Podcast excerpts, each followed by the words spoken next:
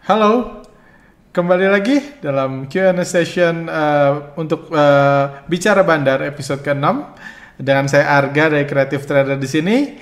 Uh, seperti biasa, kali ini saya akan membahas mengenai uh, pertanyaan yang masuk dalam podcast yang kami rilis kemarin, bicara bandar episode 7 yang sesi materinya. Uh, seperti Anda lihat di sini udah ada banyak pertanyaan yang masuk dari kon dari video yang sebelumnya ini. Uh, dari video yang ya dari podcast yang kami buat udah ada berapa 169 pertanyaan yang masuk saat ini dari 6.400 yang uh, menonton podcast kemarin yang kami rilis kemarin malam. Jadi uh, saya akan menjawab, saya akan mencoba menjawab sebanyak mungkin uh, konten pertanyaan-pertanyaan yang masuk di sini.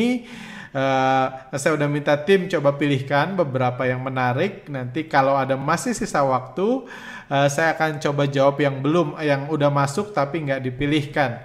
Uh, nggak dipilihkan oleh tim seperti itu dan supaya nggak kelamaan karena terlalu banyak yang uh, request uh, videonya dipercepat saya udah buat timer ada timernya nanti ketika pas 45 menit dia akan berbunyi timernya jadi akan langsung saya tutup saya akan selesaikan pembahasan di situ dan akan langsung saya tutup oke okay. Uh, oke okay, langsung aja. Uh, saya coba kita buka dulu pertanyaan yang di, sudah dipilihkan. Uh, seperti sebelumnya dibahas, uh, prediksi kami IHSG minggu uh, uh, di minggu terakhir menjelang Lebaran ini kami prediksi kami naik. Terlepas dari kami nggak melihat krisis akan segera berakhir, tren penurunan uh, tren penurunan IHSG akan segera berakhir, tapi kami merasa investor asing akan memberikan pertolongan buat IHSG di minggu ini. Feeling, harapan dan perasaan kami kembali lagi yang mutusin tetap asing, cuma itu prediksi kami karena setiap minggu kami buat prediksi. Bagi yang penasaran kenapa seperti itu bisa tonton podcast yang tadi di ini, ya podcast sebelumnya bicara bandar episode 7 seperti itu. Uh, Oke, okay, saya akan coba pertanyaan yang masuk. Pertanyaan paling atas, kalau nggak salah tadi ini saya udah lihat. Uh, jadi, apa bentuk investasi saat ini dari Pak Edi Pulomas? Jadi, apa bentuk investasi saat ini? Pegang cash atau deposito, beli emas atau beli USD? Thank you. Pertanyaannya berat banget. Uh, saya coba jawab. Jadi, Nah, saya nggak tahu apa yang terbaik saat ini karena saya bukan uh, saya bukan ahli investasi segala sisi. Segala saya saya cuma fokus di saham, saya hanya invest di saham. Uh, saya eh, bisa dibilang nggak punya properti untuk diinvestasikan. Uh, emas nggak ya bisa dibilang nggak punya emas juga jadi investasi saya hanya di saham jadi saya nggak tahu pilihannya cuman yang yang saya laku eh, cuman eh, karena saham sekarang kondisinya banyak yang kurang bagus jadi saya pribadi seperti selalu saya jelaskan di podcast podcast sebelumnya eh, saya pribadi memilih pegang cash dalam jumlah cukup lebih besar dari biasanya. Saya tetap trading karena saya lihat peluang trading masih tetap ada tapi udah sebulan lebih saya bilang. Uh, untuk investasi saya belum berani. Untuk beli simpan beli nggak usah nggak uh, usah pusingin lagi ke depan saya belum berani terutama kalau saya incar saham-saham perbankan seperti itu. Cuma satu hal yang mau saya sharing mungkin saya tambahkan adalah menurut saya itu orang nggak bisa expert dalam segala jenis investasi. Menurut saya orang yang berhasil itu hanya fokus di satu jenis investasi either dia saham aja atau properti aja, USD aja atau apa pun. Men yang saya temui atau saya lihat contohnya hanya fokus di situ. Saya nggak pernah dengar Warren Buffett ketika harga sahamnya jatuh dia beli emas, dia beli properti. Mainan dia cuma dua, cash atau saham. Sekarang dia lagi jual-jualin sahamnya, dia pegang cash. Dia nggak switching sana, switching sini, switching sana. Prinsip switching-switching itu biasa di, diberikan oleh akademisi dan penjual investasi jadi kalau misalnya harga saham jatuh, orang yang jualan properti bilang saham lagi jatuh, beli properti aja. Kalau ini atau misalnya orang yang jualan emas, jualan beli emas aja, trading forex aja, prinsip switching dalam hal investasi itu lebih banyak dibahas akademisi dan penjual produk investasi. Kalau investor sendiri saya jarang ketemu orang yang secara aktif tuker-tukeran kayak gitu.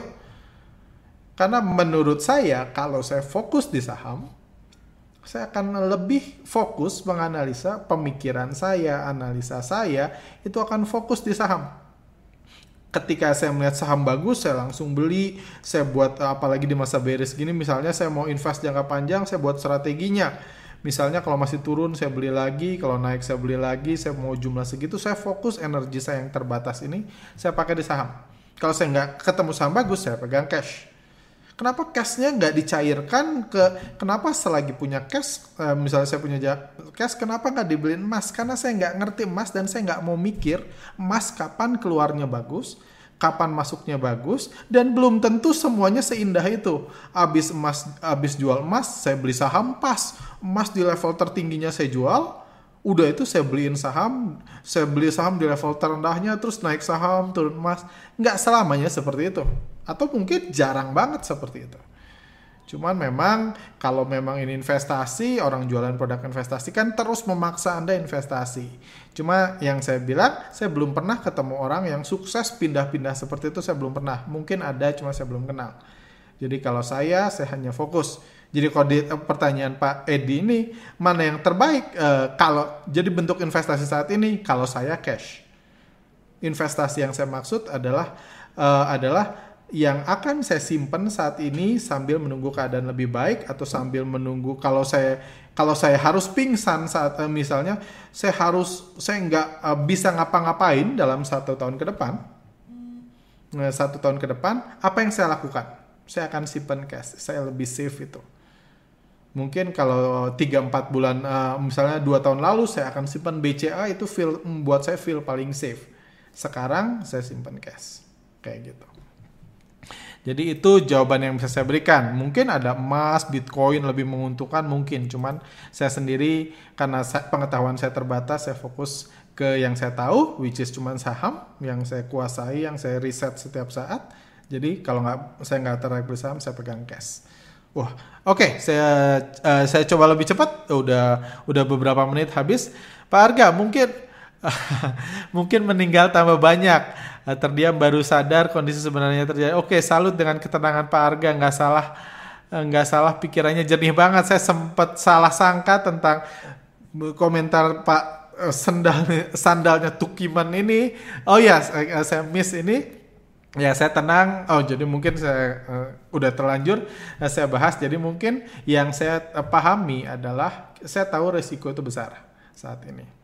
Cuma menurut saya, pengalaman saya pribadi aja, kalau Anda meriset resikonya dengan baik atau dengan nggak usah baik lah, baik atau jelek susah uh, parameternya. Cuman Anda meriset dan mengetahui resikonya dengan jel, uh, dengan sebaik yang Anda bisa, biasanya rasa takut itu berkurang.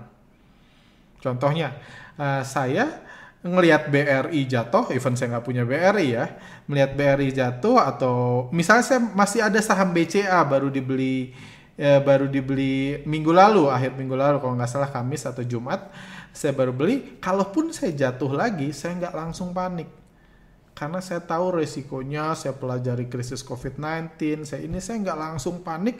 Karena yang panik itu yang membuat orang panik dan melakukan uh, uh, apa yang trading secara ekstrim atau nekat dan buat dia bangkrut biasanya kalau dihadapi oleh sesuatu yang sama sekali nggak pernah dia bayangin. Tiba-tiba bubar, tiba-tiba hancur kayak gitu, tiba-tiba jatuh itu buat panik karena dia nggak ngebayangin. Itu yang saya coba lakukan dalam podcast 7 minggu terakhir. Saya coba jelaskan resikonya buat rekan-rekan sekalian. Jadi kalau turun pun Anda tahu. Anda nggak, saya pun nggak tahu kapan naiknya. Kita nggak ada yang tahu kapan naiknya, kapan krisisnya. Tapi ketika ada menghadapi sesuatu yang mengerikan, mengerikannya bisa tetap sama tapi Anda sudah pelajari resikonya, itu biasanya mengurangi kepanikan. Jadi mungkin uh, salah satu yang buat saya tenang, walaupun saya tahu ini bahaya, adalah saya banyak riset dan itu juga yang coba saya ajarkan. Seperti itu.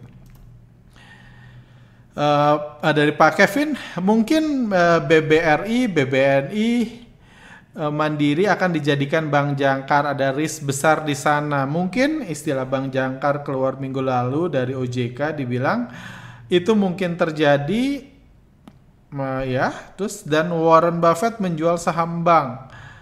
Kalau ini yang menjelaskan mungkin uh, apa mungkin saham bank turun karena bakal dijadikan bank jangkar atau Warren Buffett menjual saham. Kalau itu yang dijadikan alasan menurut saya aneh Oke, Warren Buffett jualan bank saham. Uh, cuman pertanyaannya ini alasan apa nih Warren Buffett jualan bank uh, saham bank atau jadi bank jangkar? Ini alasan asing jualan atau alasan lokal membeli? Karena ini kan sentimennya negatif semua kan. Warren Buffett menjual saham bank. Wah mungkin ini yang jadi alasan asing menjual saham bank. Oke. Terus saya juga bilang berarti ini alasan lokal membeli saham bank dong. Jadi aneh kan? Jadi saham turun bukan karena alasan ini, karena asingnya jualan. Sesimpel itu. Kenapa asing jualan? Karena lokalnya mau beli. Alasannya bisa anda cocok-cocokin dengan yang lain. Mungkin bank jangkar, mungkin itu. Cuman itulah yang realita yang saya pahami. Self defense sangat penting uh, sekarang Pak. Saya khawatir dan mudah-mudahan kekhawatiran ini tidak terjadi. Saya juga setuju kekhawatiran saya asing makin serius jualan asing takut atau mungkin menangkap sinyal bahaya misal kerusuhan dan lain-lain. Sekali lagi semoga nggak terjadi sama, saya berpendapat yang sama, mudah-mudahan nggak terjadi. Cuman hari ini keluar berita lagi setelah Lebaran BUMN akan dibuka, jadi uh, semakin jelas langkah pemerintah adalah self defense teman-teman di CNBC bilang namanya bukan self defense namanya kawin paksa masyarakat dengan corona.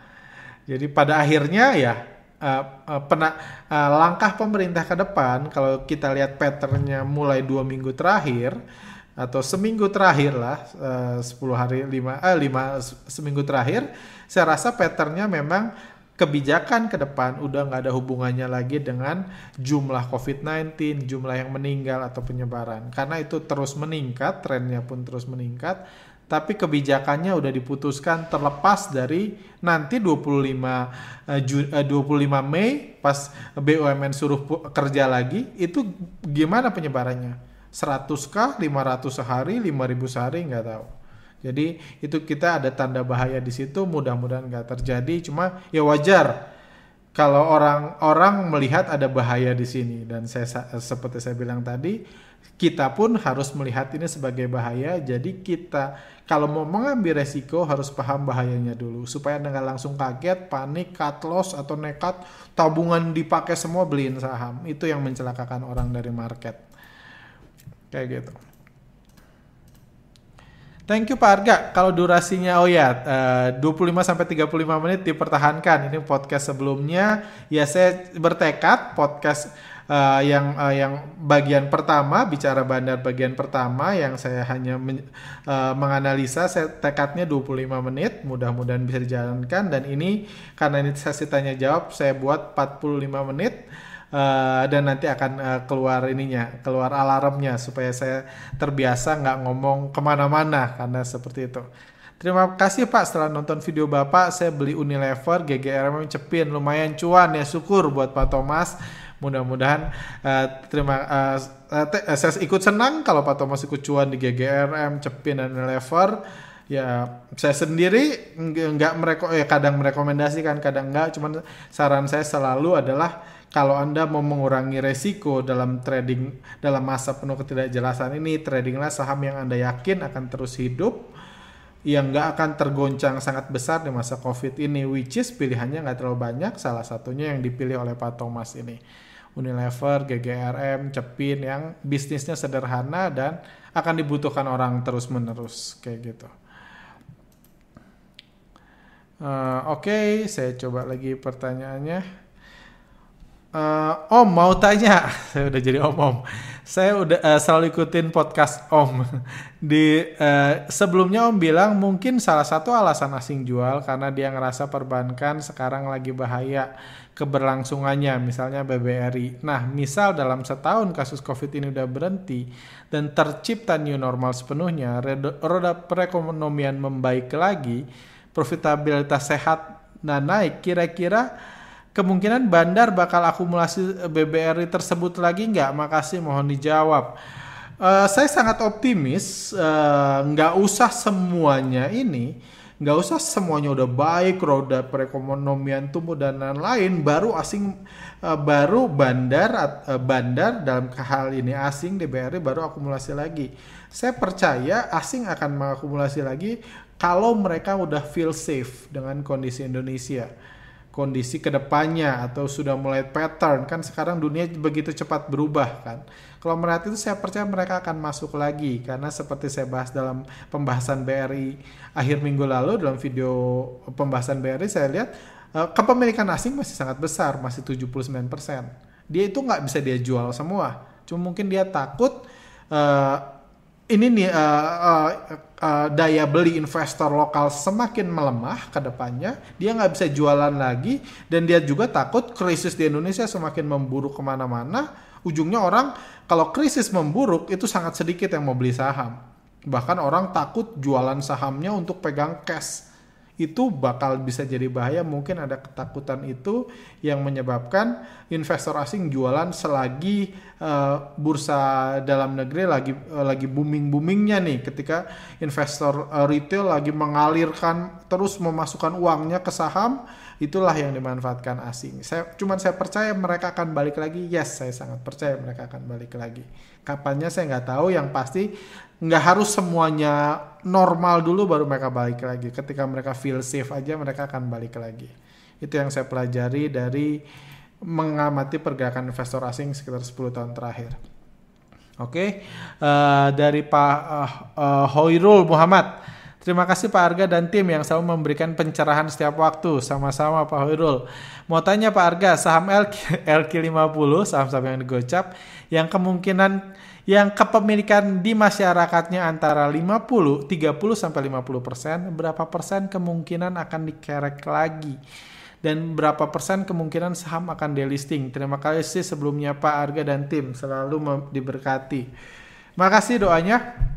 Uh, pertama yang saya mau tekankan dalam poin ini adalah uh, kepemilikan masyarakat itu bukan jumlah saham yang di publik ya. Yang yang yang bahaya itu kepemilikan investor retail.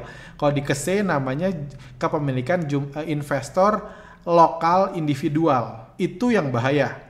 Kalau di publiknya 60% mungkin 35 persennya dimiliki reksadana, 15 persennya dimiliki dana pensiun dan lain-lain, itu nggak nggak terlalu bahaya kalau dimiliki asing lebih baik lagi kayak gitu. Cuman kalau yang dimiliki retail individual 30 sampai 50 persen, uh, sampai 50 persen lah saya pakai maksimumnya uh, investor retail sampai punya 50 persen saham itu nggak harus di 50 ya. Kalau di 50 itu udah lebih buruk lagi tentunya. Cuman anggaplah di 100 uh, eh, itu udah sangat sulit naik kalau di L, kalau udah sahamnya parkir di Gocap dan kepemilikan retail sampai 50 persen, saya saya nggak pernah kami nggak pernah melakukan riset berapa persen yang balik. Cuma yang saya ingat belum ada saya uh, uh, seingat saya dari beberapa saham yang turun ke gocap yang saya analisa yang kepemilikan lokal individualnya sampai 50%, saya belum lihat belum ada yang bangkit lagi. Mungkin bangkit ke 100 ke 70 masih bisa. Udah itu balik lagi, parkir lagi di 50, kepemilikan retailnya tambah banyak tapi belum ada yang rally dari 50 naik ke 2000 terus nggak balik lagi ke 50 atau naik nggak usah ke 2000 lah naik ke 300 tapi nggak balik lagi ke 50 saya belum lihat. Karena biasanya kalau bandar sampai jual setengah barang setengah barang yang ada di uh, yang yang ada ke retail biasanya memang perusahaannya udah nggak jelas banget.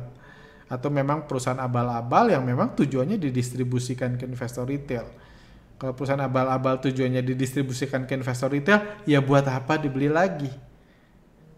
Buat apa saham itu dibeli lagi sama mereka mendingan buat saham baru lebih murah. Kayak gitu.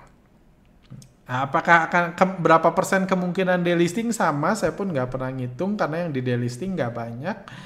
Uh, ya ya beberapa delisting sih, mungkin 3 4 saham delisting kayak gitu. Cuman saya juga nggak tahu persentasinya. Yang pertama, yang pasti pertama biasanya delisting hanya ter, terjadi bukan karena retail punya 50%, tapi karena biasanya perusahaannya bangkrut.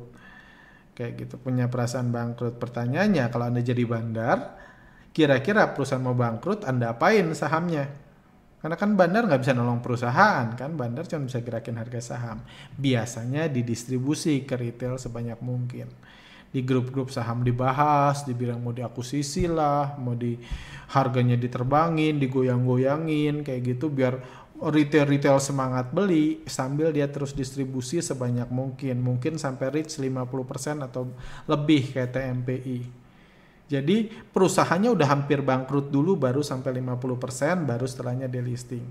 Kalau retail cuma punya 50% tapi perusahaannya nggak bangkrut nggak delisting cuma tidur aja terus Bex. Kayak gitu. Uh, terus aja di tidur di 50. Kayak gitu. Kalau mau dibangkitin biasa right issue dulu, cuma itu another story lah. Kayak gitu. Pak, tolong bahas untuk saham HMSP dan MNCN IHSG hijau di minggu ini. Oke, saya coba bahas HMSP dan MNCN eh, MNCN sebenarnya ini saham yang uh, di topik kami, maksudnya saham yang cukup kami perhatikan dalam 2-3 hari terakhir. Dalam dua hari terakhir, uh, saya sendiri nggak punya, uh, nggak punya MNCN. Cuma ini saham bagus, cuma saya sengaja nggak kami broadcast karena ini, uh, karena uh, apa uh, supaya nggak inilah supaya uh, aksi akumulasinya nggak terganggu kayak gitu kita lihat uh, di hari Kamis lalu di MNCN ada inflow terbesar dalam enam uh, bulan. Kita lihat di sini inflow terbesar dalam enam bulan. Hari Jumat kemarin harga naik lagi. Ada inflow pembelian asing terbesar dalam dua tahun terakhir. Jadi coba saya hilangin tampang saya dulu. Uh, di sini ada inflow dua bulan. Kita lihat ada inflow besar ada inflow lagi di sini jadi dua hari terakhir memang ada inflow bahkan yang hari Jumat kemarin uh, terbesar dalam dua tahun terakhir. Jadi ini cukup menarik MNCN. Secara bandarmologi juga saya ingat saya ada akumulasi cukup besar MNCN. Uh, eh,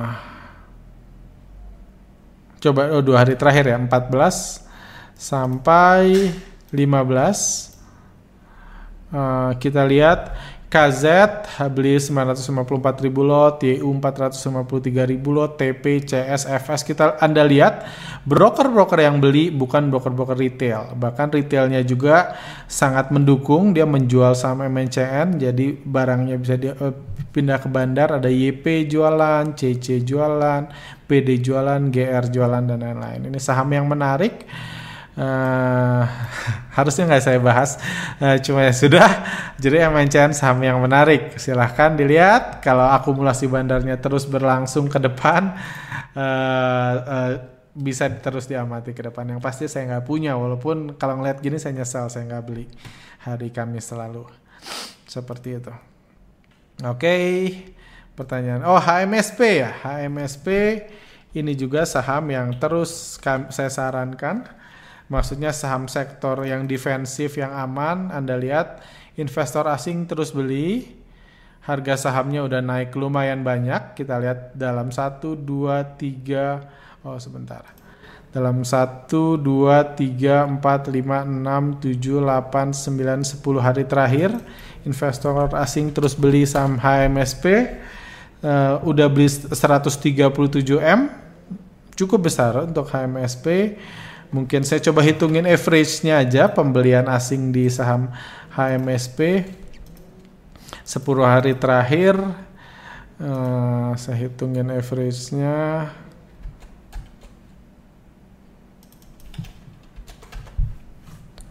Uh, saya nggak tahu kebaca atau enggak di bagian sini. 10 hari terakhir asing beli 137 M sama HMSP average-nya di 1663. Jadi rata-rata pembelian asing itu di 1663. Jadi kalau ini saya tutup lagi di 1663 itu average-nya berarti kurang lebih di sini.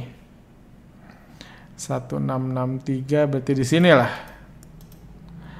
Uh, apakah masih menarik dibeli? Saran saya sih ya saya udah menyarankan beli saham defensif udah dua minggu ini udah naik dua udah tiga empat minggu mungkin HMSP sendiri udah naik di level tertingginya sejak bulan April bahkan sejak bulan Maret jadi saya bukan tipe orang yang suka beli saham yang sudah sangat prem, yang udah naik terlalu banyak. Jadi kalau anda tanya saya akan selalu saya menyarankan untuk nggak beli karena saya murahan orangnya suka beli saham murah.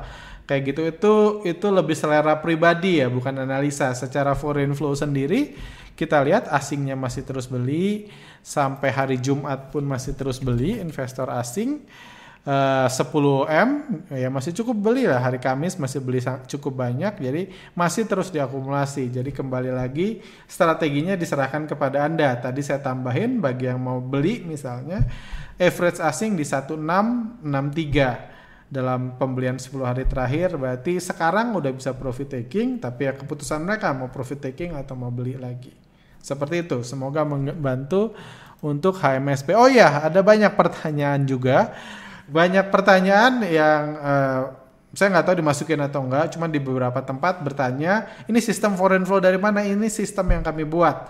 Jadi uh, sistem foreign flow pertama kali adalah ya bukan sistem ini sih. Sistem ini setiap tahun kami kembangkan, tahun ini pun akan kami rilis kembangan terbaru. Cuma istilah foreign flow itu kami yang pertama merilis, sebelumnya oh, cuma asing asing asing kayak gitu cuman nggak pernah dianalisa nggak pernah dibuat grafik sekarang RTI udah ada istilah foreign flow dan lain-lain cuman sistemnya sendiri ini sistem yang kami yang buat khusus kami buat uh, dan dan kalau yang berminat bisa masuk di website kami biar saya nggak jualan bisa lewat workshop atau bisa beli sistemnya langsung bisa masuk website kami. Seperti itu. Itu untuk menjawab pertanyaan yang bingung. Ini sistem di sekuritas mana? Ini bukan di sekuritas ini kami yang buat dan diupdate setiap menit. Oke. Okay. biar lanjut. Saya selalu ini nggak nyaman kalau diminta ju uh, kalau jualan. Cuman itu menjawab pertanyaan juga yang anda lihat bisa masuk HMSP. Uh, eh, Pak, kira-kira selain HMSP, sama apa lagi yang Bapak rekomendasikan untuk ditradingkan masa-masa ini? Podcastnya benar-benar bermanfaat. Mudah-mudahan best guide for you ini juga cuan di HMSP. Uh, eh, ya, menurut saya kembali lagi ya, uh, yang sektornya aman itu mengurangi resiko mengurangi resiko. Jadi uh, nanti kalau ada saham menarik yang ditanyakan, saya akan rekomend lagi. Uh, saya akan fokus, saya nggak akan, saya nggak merekomendasikan saham, saya hanya menjawab apa yang dibahas di sini. Jadi lebih inilah. Uh, jadi silahkan menganalisa sendiri, nanti saya akan coba jawab. Malam Pak Arga, bagaimana kita tahu ke depannya asing akan masuk atau keluar? Terima kasih. Gimana caranya? Uh, uh, jadi poinnya bukan gimana kita tahu, adalah strategi apa yang kita ikuti. Karena uh, saya tahu, uh, saya ya sangat yakin asing masuk lagi walaupun saya nggak tahu kapan. Saya sangat yakin someday asing akan beli BRI lagi meskipun saya nggak tahu kapan. Itu sebabnya dalam pembahasan BRI saya bilang salah satu kunci kalau Anda nggak mau ngikutin asing, Anda mau ngelawan asing adalah sabar karena sooner or later iseng akan masuk lagi dan average down kalau Anda memang mau invest di BRI dalam jangka panjang. Saran saya kan itu. Jadi kita nggak tahu, jadi poinnya bukan tahu atau enggak karena itu keputusan asing. Gimana ca kalau cara tahunya ya ber berhubungan baik dengan investor asing yang ngebandarin BRI, caranya cuma itu. Kayak gitu. Jadi bukan tahu adalah following. Foreign flow, analisa foreign flow adalah analisa yang mengikuti pergerakan asing bukan menebak, bukan meramalkan, mengikuti. Karena kayak tadi kita juga asing itu nggak main sehari. Tadi di HMSP di pembahasan sebelumnya asing terus beli 10 hari. Kan bisa Anda beli di hari ketiga. Bisa dibeli hari keempat. Kayak gitu. Uh, saya yakin BRI pun kalau banyak yang nanya BRI misalnya BBRI pun sooner or later akan dibeli lagi. Kapannya nggak tahu jadi saya sih nggak beli, uh, saya sih nggak akan beli saham BRI sebelum asing masuk lagi, sesimpel itu. Terakhir hari kemarin hari Jumat asing mecahin rekor nih. Kalau kita sistem penjualan terbesar, outflow terbesar asing dalam enam bulan terakhir. Jadi asing jualan ya kalau jualan ya jangan beli. Tujuan kita, tujuan kalau yang trading, tujuannya kan memang uh, mencari untung kan Tujuannya mencari untung, bukan meramalkan. Dan di mana-mana, setahu saya orang yang orang yang ramal dengan orang yang bisnis itu beda loh, itu beda segmen bisnis. Paramal fokusnya menjual ramalan mereka, dia jadi dukun, dia ngunyah-ngunyah sirih dan lain-lain, itu fokus peramal. Uh, bisnis apa pengusaha properti yang sukses kerjanya bukan meramal kan mereka bukan mereka nggak ngeramal kapan kira-kira saham properti gue eh kapan kira-kira properti gue naik atau mereka nggak buat ramalan nanti tanggal 17 Juli 2020 properti bakal naik. Itu nggak mereka lakukan. Mereka manage bisnis mereka, mereka melihat tanah yang bagus, mereka mem, membuat properti sebaik mungkin, udah itu diserahkan ke nasib. Udah itu berdoa mudah-mudahan sukses udah itu mereka marketingkan. Jadi itu dua bisnis yang berbeda loh. Ada orang bisnis ramalan which is saya bukan orang yang against sama orang yang menjual kedukunan atau ramalannya. Itu juga kerjaan dan itu juga buat menghidupi anak istri nggak masalah sama sekali.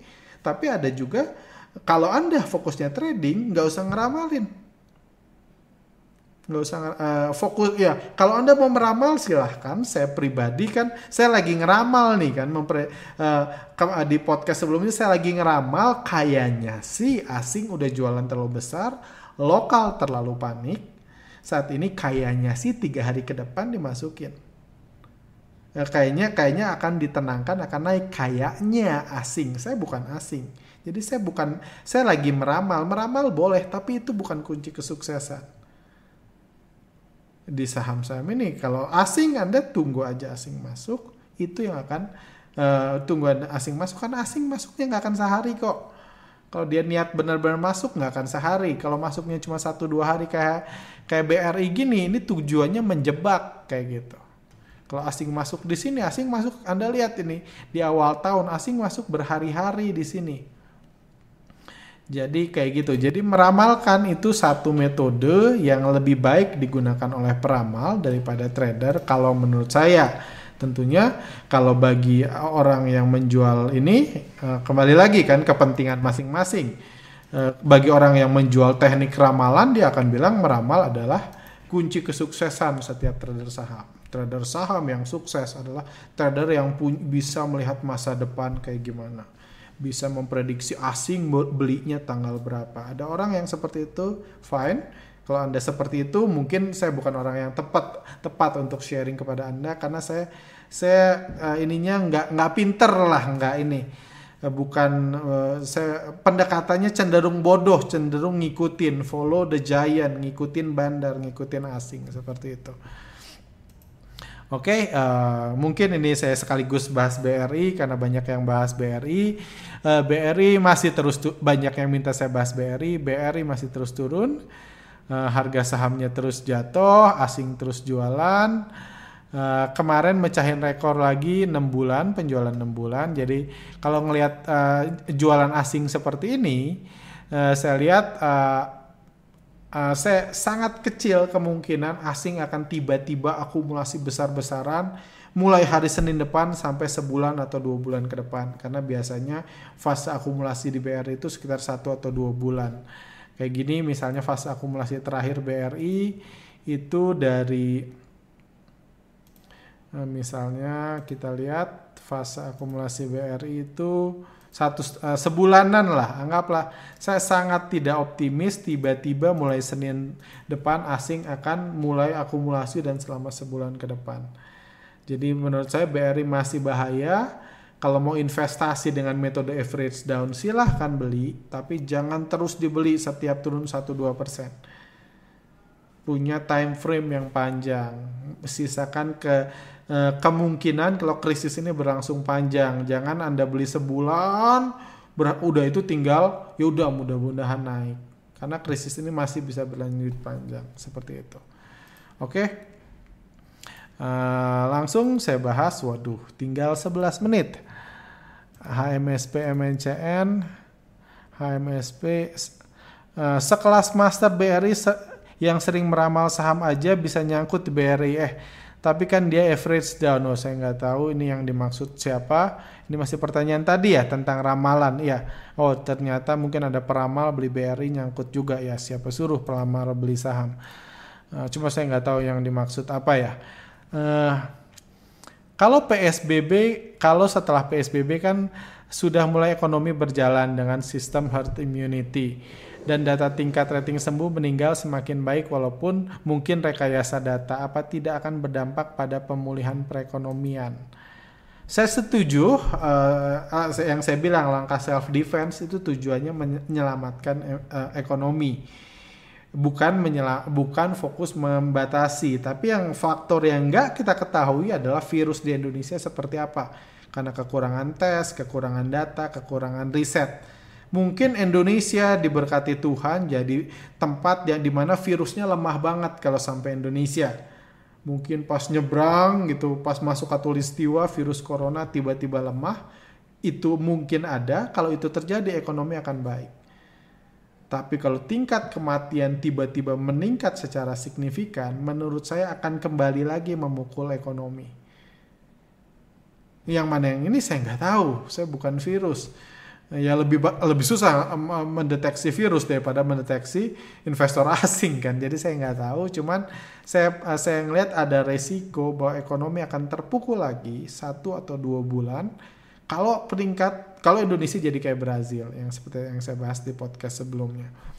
Ada 200 ribu orang kena dan lain-lain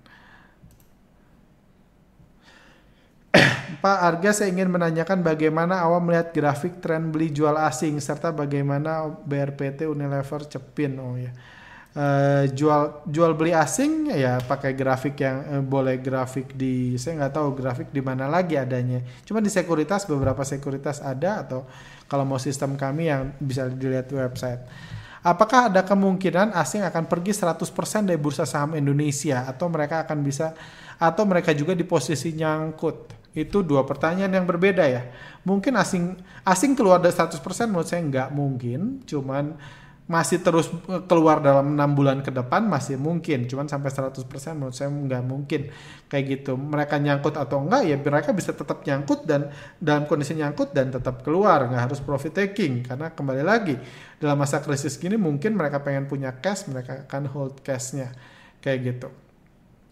Uh, seperti itu Uh, bahas BRIS Pak Arga, bandarnya pakai sekuritas retail ya. BRIS. Uh, saya nggak ngamatin sehari-hari, jadi saya nggak ngelihat, saya uh, belum nggak bisa bilang bandarnya pakai sekuritas retail atau enggak. Yang pasti BRIS lagi dibuat nari-nari harga sahamnya. Naik turun, naik turun, naik turun. Mungkin saya lihat overall aja uh, dari awal bulan Mei sampai hari ini kira-kira apa yang dilakukan Bandar Bris uh, secara garis besar? Uh, yang beli YP mungkin ini yang disebut YP mungkin ya saya nggak tahu.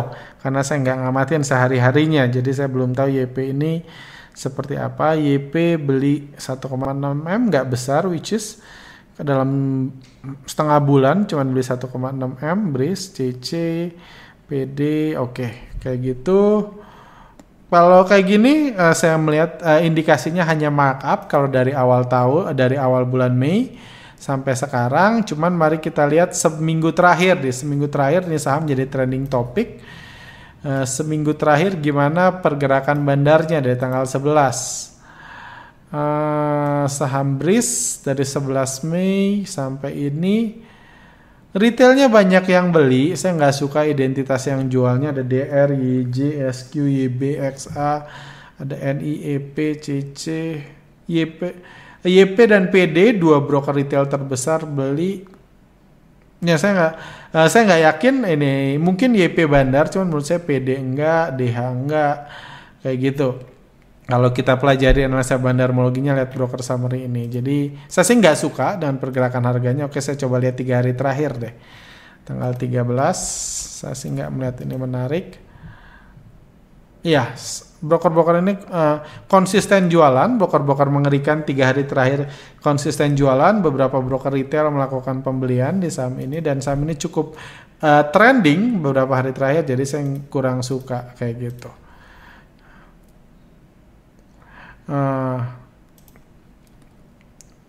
jumlah kepemilikan asing lokal individual dan non individual uh, oh ini lihatnya di website KC ada data yang bisa di-download berupa uh, ini berupa Excel. Silahkan diproses atau kalau kami sih dari sistem. Jumlah kepemilikan lokal individual. Misalnya kita mau lihat lokal individualnya BMRI MD kita lihat di sini kepemilikan lokal individualnya 2,9 persen, kepemilikan lokalnya di Mandiri 23 persen. Jadi kalau kami sih pakai sistem, cuman datanya diambil dari KSEI. Ini data yang diupdate sebulan sekali. Seperti itu. Pak Arga, jadi dengan begitu banyaknya lokal yang masuk ke saham BRI, apakah saham ini masih layak investasi atau menjadi berat untuk naik? Kepemilikan retail di BMRI seperti dibahas cuma 4%, eh, jadi masih jauh dari dari ini dari menakutkan atau mengkhawatirkan kalau cuma 4%. Jadi menurut saya masih layak investasi tapi uh, jaga dana Anda baik-baik apalagi kalau metode Anda average down. Kalau Anda cuma mau beli sekali saya belum nyaranin saat ini. Tapi kalau Anda mau turun beli lagi, turun beli lagi karena misalnya takut udah keburu naik malah nggak jadi beli. Karena kadang-kadang orang kalau ngeliat turun-turun-turun pas naik 10% langsung nggak jadi beli, langsung takut. Padahal asingnya lagi ngumpulin tuh kayak gitu. Jadi kalau Anda mau investasi, saya yakin BRI akan selamat dari krisis ini. Itu keyakinan saya pribadi Cuma kalau Anda mau beli, saran saya nyicil, misalnya turun 15% beli lagi, atau tunggu kondisi lebih baik beli lagi. Punya strategi lah before Anda entry. Tapi kepemilikan retail di sini cuma 4,7 persen, meskipun dalam dua bulan terakhir naik dua kali lipat, cuman masih cenderung ke kecil. Asing masih bisa beli semua saham yang ada di retail.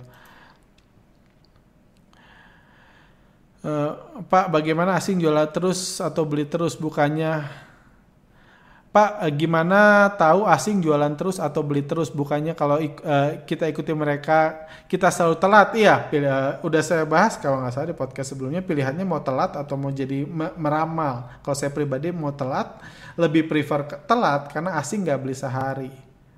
Kalau Anda cuma ngikutin saya beli BRI, mungkin Anda telat. Saya beli, terus Anda tahunya dua hari kemudian saya nggak beli lagi. Tapi saham BRI nggak bisa naik kalau asingnya nggak beli berhari-hari sampai hari cuma asing beli sehari nggak akan setelah dia beli nggak akan bisa terbang.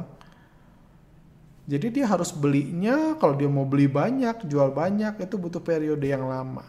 Sebulan tadi kita lihat sebulan dua bulan dan seterusnya. Seperti itu. Tinggal dua menit lagi. Wow. Uh,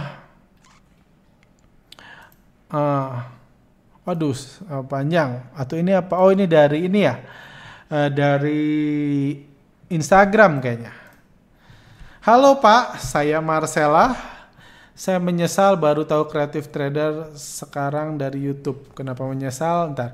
Padahal saya sudah trading hampir 2 tahun, oke. Okay? Dan hasilnya saya rugi terus karena diajari yang salah dan gabung di grup-grup saham yang salah, oke. Okay? Uh, eh, saya bingung. Uh, saya bingung menurut uh, saya Creative Trader punya materi yang bagus dan masuk akal. Kenapa selama ini tidak muncul ke permukaan? Aduh, uh, tidak eksis dan kalah dengan pakar-pakar saham yang marketing yang marketing besar-besaran di mana-mana. Oke. Okay. Karena saya kalau saya tahu tentang bandar mulgi sejak awal tentunya saya tidak akan nyangkut seperti sekarang. Sekarang mau mulai pun sudah terlambat karena modal sudah nyangkut semua. Waduh. gimana? Nggak muncul di permukaan uh, website kami udah ada hampir 10 tahun. Uh, cuma memang kembali lagi saya tadinya penulis, saya cuma rajin nulis, ini cuma karena ada alasan kesehatan, saya nggak bisa begadang, jadi saya youtuber kebetulan uh, sama work from home juga dan sepertinya responnya cukup baik, jadi saya membiasakan dia YouTube, mulai didesain, mulai di arrange baik, lebih baik kayak gitu. Jadi kami sendiri hanya uh, memang kami udah lama cuma memang kami nggak nggak nggak melakukan promosi iklan besar-besaran di sosial media karena ya buat apa juga? Karena saya saya sehari-hari saya trading kami juga buat seminar buat workshop dan workshop kami so far cukup memuaskan uh, di workshop bandarmologi yang offline kalau anda lihat foto-fotonya ada 30 orang 40 orang. Menurut kami itu udah maksimal dan saya nggak mau memberikan workshop 10 kali setahun kayak gitu. Menurut saya uh, too much time too much effort dan nanti saya kehilang nanti saya fokus ngadain workshop nggak trading lagi dan nggak riset lagi. Menurut saya itu itu nggak pas dengan idealisme saya seperti itu. Uh, jadi Uh, kenapa alasannya kita nggak promo kayak gitu? Uh, di grup-grup saham yang salah. Oh, oh ya mungkin ini juga salah satu hal lain yang mungkin membuat Ibu Marcella ini enggak ini, Ibu Marcella ini mungkin nggak ketemu kami walaupun udah dua tahun join di grup saham karena memang mayoritas grup saham uh, di Indonesia itu ngeblokir kami. Jadi uh, kami ada kami cukup sering, uh, ups habis waktunya. uh, saya pause dulu, saya selesaikan materi ini. Ups, oke. Okay. Uh, kembali lagi, sorry uh, uh, dan hasilnya rugi karena diajari salah dan gabung di, oh ya jadi uh, mayoritas uh, grup saham yang ada itu memblokir kami jadi kami masuk langsung di ini padahal kami sendiri selama bertahun-tahun nggak pernah ngejelekin owner nggak pernah ini kami hanya nge-share ininya nge-share Uh, nge-share artikel kami di website uh, di ini dia supaya orang bisa baca artikel kami. Kalau sekarang mungkin nge-share YouTube.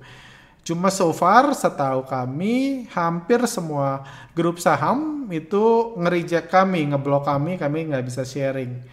Alasannya apa nggak tahu, mungkin kemungkinan besar sih karena kalau uh, saya uh, uh, kami kan terus mengedukasi untuk jadi investor mandiri, trading sendiri, analisa sendiri, pahami resikonya, jangan ikut stock pick, siapa pun yang beli, yang jual, walaupun saya yang jual pun jangan di jangan dibeli. Karena yang saya pahami di mana-mana untuk sukses di semua sektor itu nggak bisa terus disuapin sama orang. Nggak bisa terus dan awal disuapin pun nggak akan membuat Anda sukses menurut saya hidup kayak gitu. Makanya orang harus sekolah harus belajar harus kerja keras. Nggak bisa cuma dikasih WhatsApp beli ini beli jual ini jual udah itu kaya dengan sendirinya. Saya nggak percaya seperti itu. Cuman mungkin uh, itu uh, pemahaman itu nggak disukai banyak orang. Karena banyak orang jualannya stock pick. Kalau saya ngomong kayak gitu kan berarti saya ngejelekin produk dia. Padahal saya sendiri bilang kalau saya jualan gitu pun jangan dibeli karena bukan itu cara sukses. Kalau menurut saya ya, mungkin menurut beliau uh, atau siapa pun yang punya grup, cara sukses adalah ikut membership dia hanya 300 ribu sebulan, 600 ribu sebulan, nanti bisa dapat 300 juta atau hidup bisa berubah karena bayar itu. Saya nggak percaya. Saya 10 tahun lalu pernah nyoba pun, walaupun iklannya bagus, pas dicoba, ujungnya nggak berhasil kayak gitu. Uh, jadi uh, itu itunya. Jadi kami diblokir di mayoritas grup Telegram yang ada. Hampir semua, setahu saya cuma dua. Uh, mungkin saya kesempatan promosiin beliau-beliau yang masih mengizinkan kami sharing. Ada di user hak Q saham IDX. Ini ini kami kadang-kadang sharing artikel kami di sini. Uh, artikel, podcast atau apa pun Selanjutnya juga punyanya Mang Amsi. Mungkin Mang Amsi juga fokusnya mengedukasi bukan menyuapin. Jadi di fokus uh, di Mang Amsi sendiri uh, di syariah saham juga kami tetap boleh sharing. Sisanya kami sudah di blok kayak gitu. Dan kami sendiri nggak ada grup, kami buat channel, tapi sebenarnya channel kami udah ada 13.000 orang yang follow. Jadi sebenarnya udah cukup banyak. Jadi kalau dibilang kami nggak uh, tampil ya setahu saya channel yang yang banyak yang sampai 13 ribu yang sampai 10 ribu itu nggak banyak di Indonesia. Paling satu dua kayak gitu. Jadi itu alasan kami nggak muncul. Cuman uh, jangan menyerah buat ibu tadi siapa apa pertanyaannya? Buat ibu Marcella ya tadi. Jangan menyerah. Uh, uh, ini uh, mudah-mudahan cepat keluar. Kalau udah nggak punya modal santai aja. Ini krisis bukan waktunya anda bertindak nekat. Santai aja mudah-mudahan saham yang dibeli bangkit lagi. Dan kalau ke depannya mau belajar atau sambil belajar ikutin podcast uh, sebaiknya uh, silahkan ikutin. Cuman kalau anda nggak punya modal jangan ikut workshop kami. Percuma ikut workshop nggak dipakai nanti lupa. Kayak gitu. Uh, Pak, mohon tanya untuk EHSG kan akan beris. Kalau saya pegang saham konstruksi, aduh, oh ya sudah habis ya waktunya. Uh, up, uh, oh ini aja saya pilih jawab ininya aja. Apakah rencana buyback emiten yang sudah hampir mendekati tanggal batas 12 Juni akan membuat saham-saham naik ya? Uh, pengalaman saya buyback nggak buat saham naik secara peraturan. Buyback pun cuma boleh beli di bid. Walaupun saya pernah ngobrol dengan orang bursa, mekanismenya susah banget tuh uh, mengendalikan orang uh, apa uh, memastikan orang cuma ngantri di bit kalau udah jadi transaksi susah banget dibuktikan Cuman pengalaman saya saham buyback itu harusnya cuma beli di bid. Jadi buyback dibuat bukan untuk mengendalikan harga. Kalau mengendalikan harga hajar kanan. Cuma buyback itu secara peraturan cuma boleh ngantri di bid. Jadi harusnya sih nggak bisa naikin harga kalau buyback. Cuman masih bisa nakal karena susah dibuktikan, nggak bisa dihukum kayak gitu. Cuman saya sendiri nggak optimis buyback itu akan eh, berdampak bagus. Oke, satu lagi deh. Uh, oh iya, MNCN udah, ini yang banyak diminta BCA, BTN, MDLN. Oke, saya bahas dulu saham. Maaf, masih kelamaan. BBCA saya singkat aja, BBCA masih terus dijual. Outflow-nya juga terus besar. Kalau kita lihat di sini grafik uh, secara foreign flow dia sudah turun, sudah buat level terendahnya. Jadi kepemilikan asing udah berkurang cukup signifikan di saham BCA tapi harganya belum di level terendahnya. Contohnya level dulu sempat 21.000, sekarang masih 23.000 tapi asing jualan banyak. Jadi udah cukup berhasil, BCA pun masih sama, saya nggak menyarankan. BBNI misalnya saya bukain aja lah ya biar cepat. BBNI pun masih terus ada outflow, pelan-pelan keluar jadi belum menarik. Nah, ini seperti itu. Oke, BNI memang masih susah cari saham yang banyak dikumpulkan oleh banking uh, secara perbankan. Itu tadi yang saya ditulis MDLN, BRIS, BRIS udah. Oke, satu lagi deh, Mandiri udah ya kalau nggak salah tadi BRIS. Eh sorry, MDLN. MDLN, MDLN ini kalau saya ini ini banyak yang mulai bahas, banyak yang merekomendasikan beli kita lihat volumenya juga besar saham MDLN. E, eh, cuma harganya turun ke gocap. Jadi saya nggak tahu kenapa direkomendasikan beli. Mungkin ada bandar mau jualan atau apa. Cuma ya kita lihat aja deh selama bulan Mei apa yang terjadi di secara bandarmologi MDLN ini pasti bukan bandarnya asing. Saya belum lihat sih, cuma, cuma nanti kita lihat. Saya ingat saya sih bukan asing saham kayak ini. Waduh, kita lihat Uh, saya coba besarin. Uh, terlepas dari banyak orang yang bilang fundamentalnya bagus dan lain-lain, ada broker TP jualan 1,1 juta lot MDLN. DR beli jualan 114, YU beli. Kita lihat broker retail yang biasa jadi korban, YP beli banyak, KK beli banyak, DH beli banyak, NI beli banyak, PD beli banyak, CC beli banyak. Jadi jelas banget kalau MDLN lagi didistribusi jadi nggak heran banyak yang merekomendasikan sampai MDLN karena kalau bandar jualan pun harus ada yang beli kayak gitu oke okay. Uh, pertanyaan lain kah? Aduh oke. Okay. uh, eh, banyak banget maaf. Oke okay, saya podcastnya namanya apa? Uh, bicara bandar nge-search kok belum ada. Mungkin bisa di-search lagi atau lihat di playlist kami atau ini yang gede deh dari ini. Kalau kalau IHSG tembus di 4500 berapa level support selanjutnya apakah bakal ke 4250 dulu atau langsung ke turun ke 3800 Uh, sekarang IHSG berapa sih? Saya maaf saya meluangkan waktu dulu untuk jawab pertanyaan ini. Oh itu nggak ada namanya jadi saya nggak ngejelekin siapa-siapa. Karena cukup lucu pertanyaannya kalau IHSG tembus level 4500 berapa level support selanjutnya? Apakah bakal ke 4250 atau langsung ke 3800 Uh, eh, siapa pun yang bertanya mungkin kemungkinan ini uh, ini analis teknikal jadi saya nggak tahu analis atau investor yang pakai analisa teknikal tentunya karena namanya aja nggak ada cuma kita lihat IHSG IHSG sorry oke. Okay. IHSG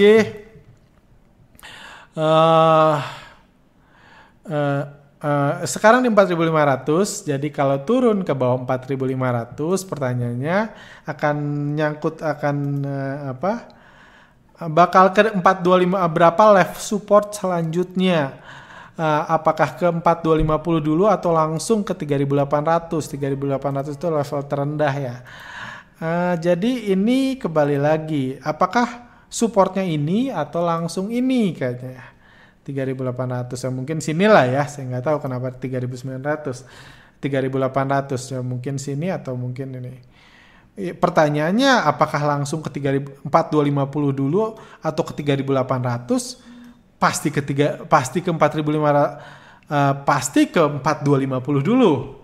Karena ya ini kan ngitung kan jadi misalnya kayak penderita covid nih pertanyaannya apakah penderita covid di Indonesia akan tembus setelah tembus level 1000, apakah akan langsung ke 1400 atau ke 1200 dulu? Ya jelas 1200 dulu, kan namanya juga ngitung. 1001, 1000, 1000, 1001, 1002, 1200, 1201, baru 1400. Sama kayak ini juga. Nggak mungkin uh, eh, IHSG langsung turun, walaupun mungkin gap up, cuma ya pasti turun dulu lah idealnya. Jadi itu itu inilah jadi itu biasa uh, komentator-komentator saham yang pakai teknikal ngomongnya gitu mungkin jadi nular gitu jadi pasti ke 4250 dulu pertanyaannya uh, uh, mantul atau nembus ya? Kita nggak tahu kan yang nuruninya asing. Kita nggak tahu mantul atau nembus. Kayak gitu. Jadi pertama pasti turun dulu. Kalau tembus 450 bisa naik jadi support. Jadi intinya adalah Uh, jadi satu hal lagi yang saya pelajari, support itu baiknya setelah kejadian. Jadi jangan buat sekarang supportnya. Jadi nanti kalau udah mantul baru tarik garis support. Karena kan kalau kita belajar analisa teknikal itu analisa yang menganalisa masa lalu. Jadi tarik garisnya nanti aja kalau udah mantul gitu. Nanti misalnya minggu depan sesuai prediksi eh, kita IHSG-nya naik lagi nih. Sesuai prediksi kami IHSG-nya naik lgi nih. Anggaplah ke 4650. Jadi 4500 support. Cuma kalau tembus ya kita kasih nama resisten 4500-nya. Jadi itu bukan memprediksi masa depan, itu nyoret-nyoret grafik masa lalu. Jadi gimana kita lakukan ya kita punya trading strategi aja, trading strategi bebas kok. kayak gitu, jangan nggak usah terpaku kayak gitu nanti ujungnya nggak trading trading udah nyampe 4500 takut jadi resisten kayak gitu. Takut jadi resisten. Atau takutnya nanti false break. Udah tembus false break nanti balik lagi. Karena asing bebas kok ngegerakin harga ISG kalau besok, kalau Senin asing jualan satu triliun lagi ya jadi resisten 4.500-nya, nggak jadi support lagi. Kalau nanti 4250 asing ini asing jualan lagi 2 triliun, tembus lagi 4250-nya. Bakal menuju 3.800 ya belum tentu, mungkin di 4.000 asing mutusin beli lagi ya naik lagi. Nanti kalau udah naik lagi baru Anda tarik garis support di 4000 jadi itu kan gunanya Anda juga menganalisa masa lalu, jangan dihubungkan sama masa depan. Jadi trading uh, technical ya, ya, ya memang itu ya fokusnya adalah either buat uh, Anda memberikan rekomendasi. Jadi kan biasa kalau rekomendasi itu buat support, terus buat satu panah ke atas, satu panas ke bawah. Jadi nggak bisa salah. Karena oh, kan misalnya bisa mungkin ke sini, mungkin ke sini gitu kan. Jadi itulah uh, jadi mungkin naik, mungkin turun. Biasa kalau orang teknikal kan kayak gitu. Mungkin naik, mungkin turun. Nah, jadi jadi dia uh, kalau uh, kalau seorang yang memberikan rekomendasi selalu buat dua skenario. Ini udah tarik garis, bisa jadi support, jadi resisten. Kalau tembus turun, kalau naik ya naik. Ya gitu. Jadi dia akan selalu benar Cuma bagi yang trading nggak bisa selalu benar kan? Kayak gitu. Jadi nggak usah fokus lah seperti support segini, support itu cuma angka kok. Jadi kalau Anda mau tarik garis support, buat masa lalu aja, tunggu IHSG-nya rebound, terus Anda tarik garis supportnya. Karena asing kok yang mutusin, nggak ada peraturannya asing setiap support harus berhenti dulu jualan, itu nggak ada di bursa kita. Dan kembali lagi support setiap orang bisa beda asing menurut teknikal juga menurut teknikalnya siapa kayak gitu. Oke, sudah kelamaan. Jadi so far itu dulu, oh sorry, so far itu dulu uh, ininya. Mudah-mudah bermanfaat. Maaf bablas lagi karena keseruan uh, di uh, setelah 45 menit alarm bunyi udah ini saya uh, lebih lagi mungkin udah 50 menit lebih tapi mudah-mudahan bermanfaat. Uh, kembali uh, jadi mudah-mudahan bermanfaat analisanya dan mudah-mudahan apa yang saya share bisa berguna buat rekan-rekan sekalian bisa buat belajar menjadikan pertimbangan investasi dan uh, mudah-mudahan bisa meraih keuntungan seperti beberapa yang report dari ya ngoceh saya ini. Kayak gitu. Oke okay, thank you buat rekan-rekan sekalian. Uh, segitu aja dari saya. Sampai jumpa di lain kesempatan. Uh, stay home, stay healthy. Uh, see you next time.